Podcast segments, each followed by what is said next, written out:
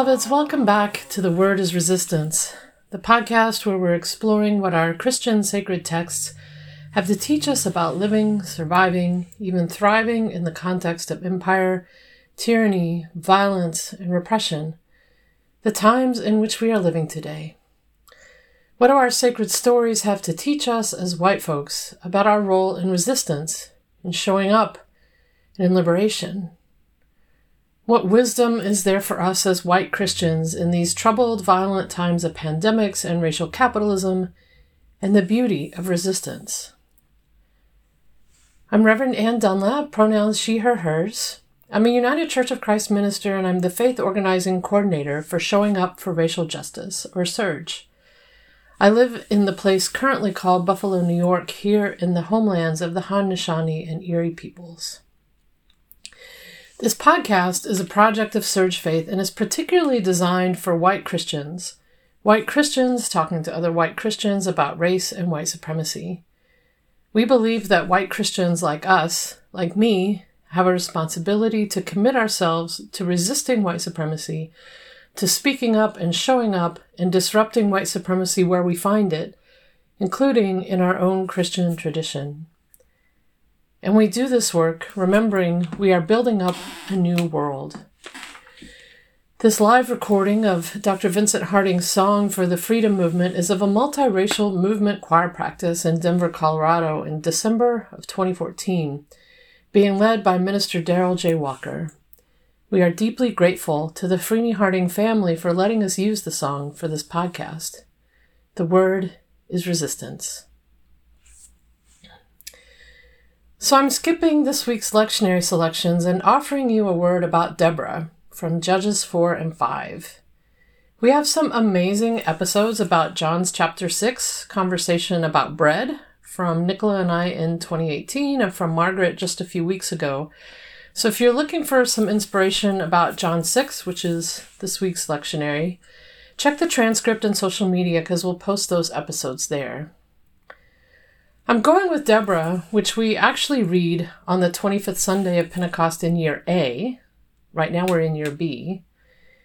If there are enough weeks in the lectionary year, which there aren't always um, for the weeks of Pentecost, which means we don't always get this story, the story of Deborah, to choose from.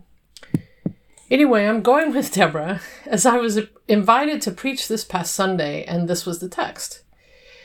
And given what's going on right now with the news about climate change, with the indigenous resistance against Enbridge's Line 3, and the fires and the floods and the out of ordinary heat, well, it seemed like a good word to offer you too.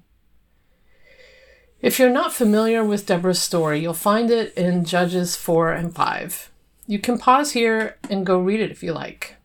It's a little too long to read in its entirety, so here's a quick summary. Deborah, is a judge for the people of Israel. They are pressed and threatened by Canaan and the general Sisera, so Deborah calls together her people to fight in self defense against the massively overarmed Canaanite army. Amazingly, the Israelites win, with the victory strike coming when another woman, Jael, drives a tent peg through Sisera's skull. Fun story. Chapter 4 is the narrative version, and chapter 5 is the victory song retelling the story. And the song is thought to be one of the oldest texts in the entire Bible. Deborah's story ends with this line And the land had rest 40 years.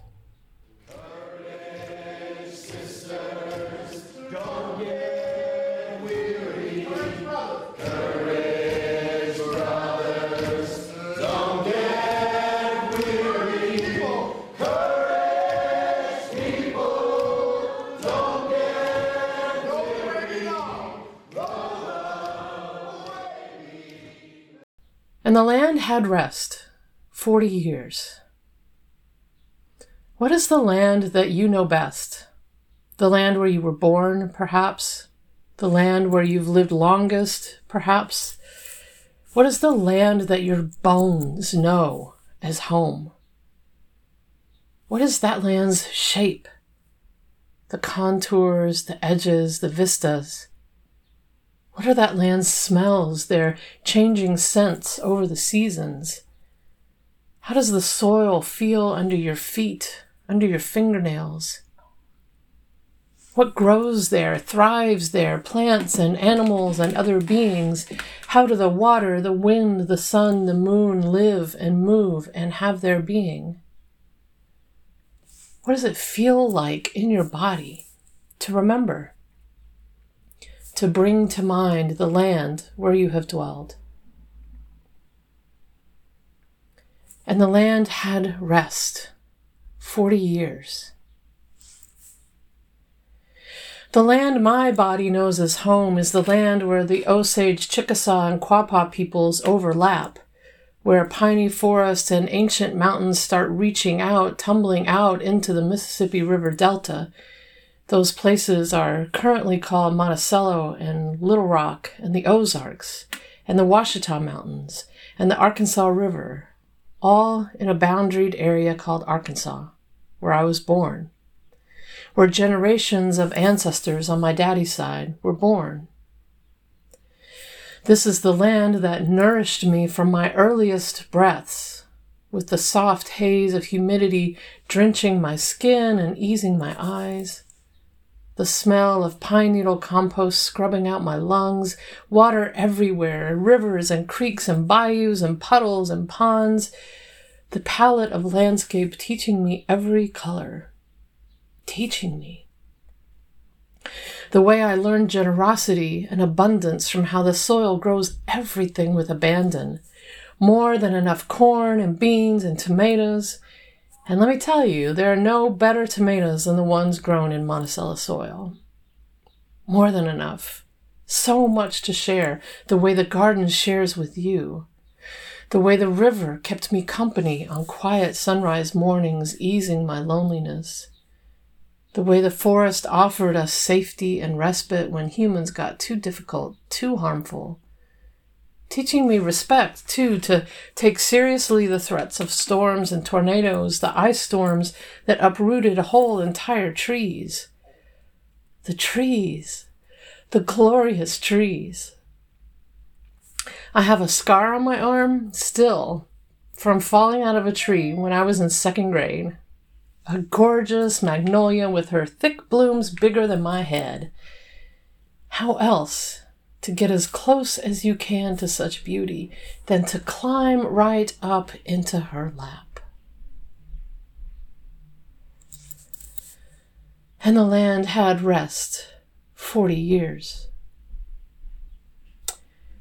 As I mentioned, this line is the very last line of Deborah's story after the generation of oppression, after the people crying out to God, after Deborah calling her forces into battle, a battle to defend themselves from their oppressors, the self defense of a people in which women played a crucial role. After Jael's winning strike, after the victory song, then, and the land had rest 40 years. What does it mean for a land to rest? What would have to happen for that to be possible? In order to be able to wrestle with this question, we first need to reckon rightly with the story of Deborah and where it fits in the broader arc of the story being told. Or I might say stories, because there are layers of stories, layers of meaning making happening, both in Judges and in the narrator's long history that spans from Deuteronomy through Joshua, Judges, 1st and 2nd Samuel, and 1st and 2nd Kings.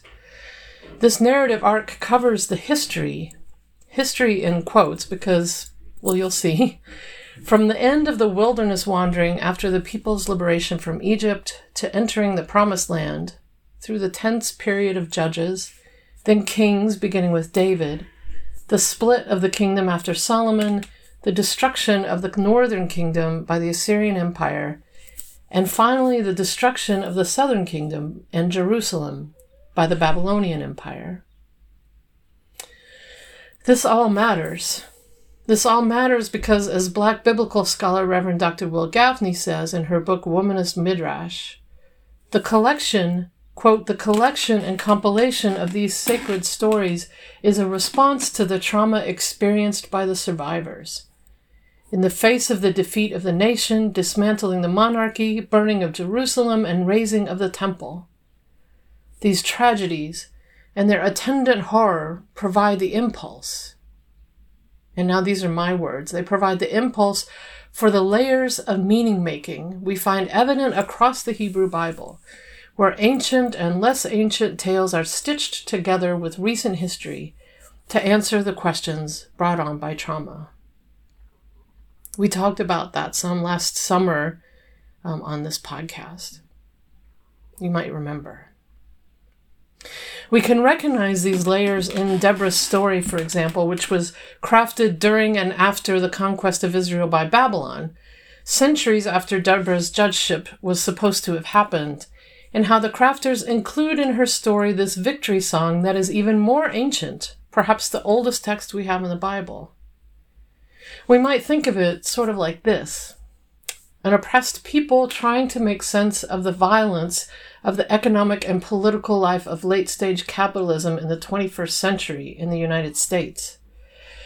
By crafting a story about the indigenous Pueblo people kicking Spain out of northern New Mexico in August of 1680. In fact, August 10th, 1680, the day that I'm actually recording this. Or a story about Nat Turner's rebellion against enslavers in August of 1831 and them singing and dancing to a victory song their people had composed 500 years earlier for a completely different occasion. Something like that. Layers of stories trying to make sense of trauma, of violence enacted on the bodies of humans, the bodies of creatures, the bodies of sacred sites and land. Why did this happen? Why does this keep happening? What does it take to be safe, to be free? Is God with us or not? And the land had rest 40 years.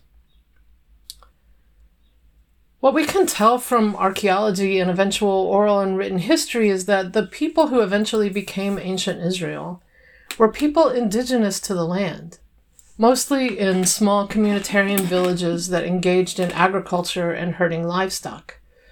They held bonds of relationship across territory to defend one another, but they were not an empire. They had really no political power, nothing that would compare with the might of Egypt, say, or Canaan, or the Philistines, all of whom were empires and kingdoms that demanded tribute from the people they conquered. Tribute means the imperial elite amassed their wealth by demanding portions of goods from the people the people they've conquered and are now exploiting. Portions of harvests and of goods such as oil and textiles, so food and medicine and clothing, necessities, carried off to line some other king's coffers. The people of the land, the Hebrews, they resisted this. They fought back. Many scholars think these ancient victory songs, like this one from Deborah or Miriam's at the Red Sea, are reflecting successful resistance against oppression and exploitation by these empires, these kingdoms. Miriam's song celebrates resistance against Egypt, and in Deborah's song, if you were to read it in, in chapter 5, it says, The peasantry prospered, they grew fat on plunder, which is describing a Robin Hood tactic of robbing the empire's military and merchant caravans and so preventing violence against their people and redistributing the wealth back to the people it was stolen from to begin with. You can imagine that in trying to make sense of the destruction of your people by yet another empire, this one called Babylon, you would call on those old resistance traditions that describe victory over imperial violence. You want, need that reminder that this oppression will end that your people have power, agency, that God will fight for you, through you, that you have the right to live free, maybe even by any means necessary, and that even the land has the right to rest for 40 years, or 80, or centuries.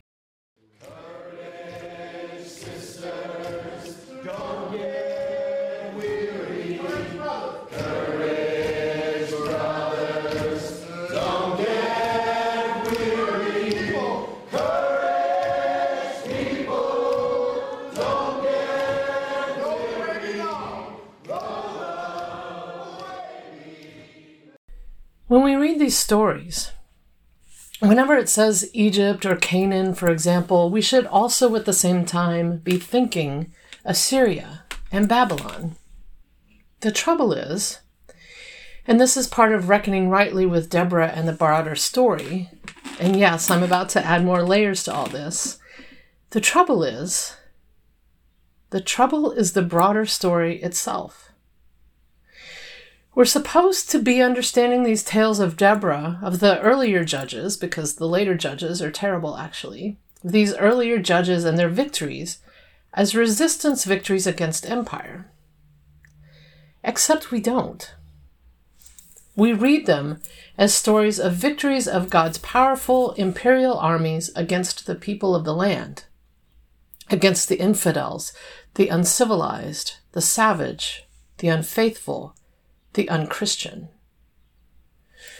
We read them that way in part because we're not taught this complexity of what's going on.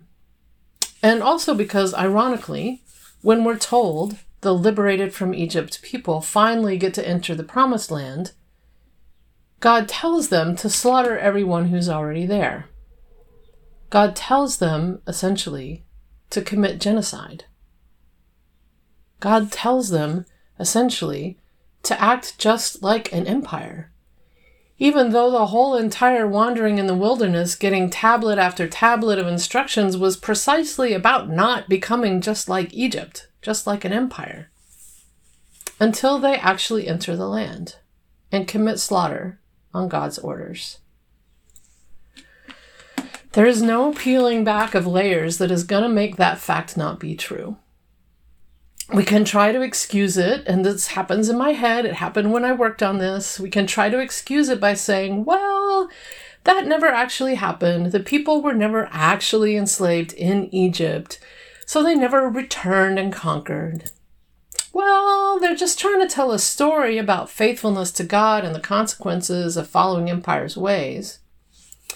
Well, Canaan is an empire, not the indigenous people of the land. It's really about defending themselves from exploitation. All of these things, these layers, are true. They're true. And they don't change the fact that also God orders genocide. And the reason Deborah is still having to fight off Canaanites is because, according to the narrative, the Israelites didn't wipe everyone out in the first go round. And all of these layers don't change the fact that once Christianity became the religion of empire, Christianity became God's army, and Canaan became the people of the land. Canaan became the continent of Turtle Island and her people. Osage scholar Robert Warrior points out that Puritan preachers often called indigenous peoples Canaanites, thus legitimizing their destruction as the U.S. became its own colonizing empire. It's the same logic that led to the doctrine of discovery and manifest def- destiny, to Indian boarding schools, to the Sand Creek Massacre, and to the Enbridge pipelines being dug today under the rice fields of the Anishinaabe regardless of whatever a treaty might say. And the land had rest. Forty years. There's no way to make these stories nice, to make them fit a nice template of resistance that in no way offends. There's no way to peel back the layers like too many coats and knitted sweaters until we find some comfortable nugget underneath it all. What I want to suggest is we have to sit down with the whole thing resistance, genocide, faithfulness, empires, trauma, victory, destruction, all of it. Maybe we're cradled up in that magnolia tree in my backyard. Or maybe we're sitting under the palm tree with Deborah. And we just sit there and ask it all. What does it mean for a land to rest? What would have to happen for that to be possible? And we might notice that in all the arc of this narrative, the land only gets to rest three times. Three times when the people are living aligned with God's vision, which is not a vision of empire, but of communal, non hierarchical relationships of mutuality and care for everyone's well being. Sitting with this tree, holding this messiness of story in our hands, we might notice these three restful alignments and decide that genocide of any sort does not belong in that vision. Whatever meaning the story crafters were trying to make as their people were being decimated by Babylon, we don't have to give our assent to all their conclusions. We can hold their trauma with compassion and we can choose a different way. We can tell God that our faithfulness cannot include genocide, and we can hold our tradition accountable for the harm done in God's name. Sitting with this tree, we can center what Indigenous people are telling us, what the land, the land themselves, is telling us. And the land had rest 40 years. What does it mean for a land to rest? What would have to happen for that to be possible? For the land to rest, we must reckon rightly with Deborah and with the whole of the story in which she finds herself. For the land to rest, we must tell the truth about all the layers that are happening here. For the land to rest, we must recognize that telling the story only as an imperial victory against the savage has meant that we, we who are of European descent, have lost our connection to land. And I don't mean exactly that we don't find nature beautiful, but that we have lost our relationship to the land themselves. We have forgotten not how to be in nature exactly, but that we are of nature, made of the stuff of the earth, sharing divine breath with trees and animals, moon pulling the tides in our blood, reciprocating the land's bountiful gifts to us by offering them gifts in return. We have forgotten how to love the land, and that the land loves us back. I think that's why we get this line in Judges, even if only three times, like seeds dropped in aching soil, and the land had rest forty years. The land themself is its own layer in this story, asserting their voice to say, Enough. Enough with the fighting, enough with the empires. Come back to the land. Listen to the land. Because when the land rests, there is no war.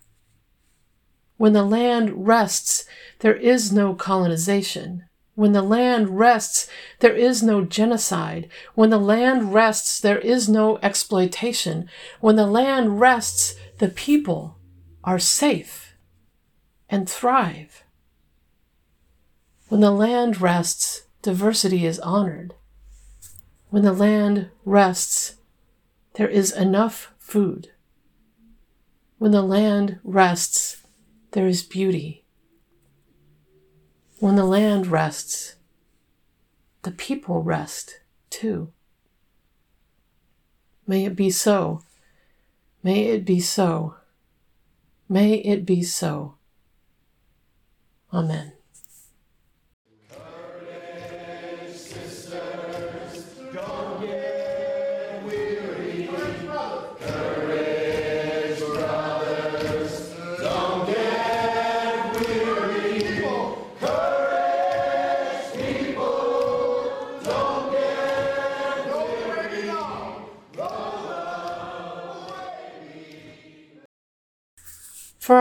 Action, I'm inviting you to support the Indigenous led resistance to the Line 3 pipeline. Green Faith and Minnesota Interfaith Power and Light have solidarity actions for folks of faith, And you can also follow Honor the Earth, established by Winona LaDuke, for updates and action alerts as well. We'll have links in the transcript as well as on our social media, including a link to Minnesota Interfaith Power and Light's website with action alerts and other Indigenous led groups to follow. Thanks, as always, for joining us from wherever you are on this good earth, this good land. We'd love to hear from you all by commenting on our SoundCloud or Twitter or Facebook pages or by filling out the listener survey on our podcast page at surj.org. And we'd love to hear from you about how we're doing, especially from folks of color and non Christian folks who may be checking us out. You can find out more about SURJ at surj.org, S U R J.org, and our podcast lives on SoundCloud. Search on The Word is Resistance. Give us a like or rate us on iTunes, Spotify, or wherever you listen to our podcast. Transcripts are available on our website, which include references, resources, and action links. And as always, a huge thanks to our editor, Max Pearl. Blessings to you in all that you do to resist injustice and in all that you do to build up a new world. Love and liberation, beloveds. Love and liberation. Until next time, I'm Reverend Anne Dunlap.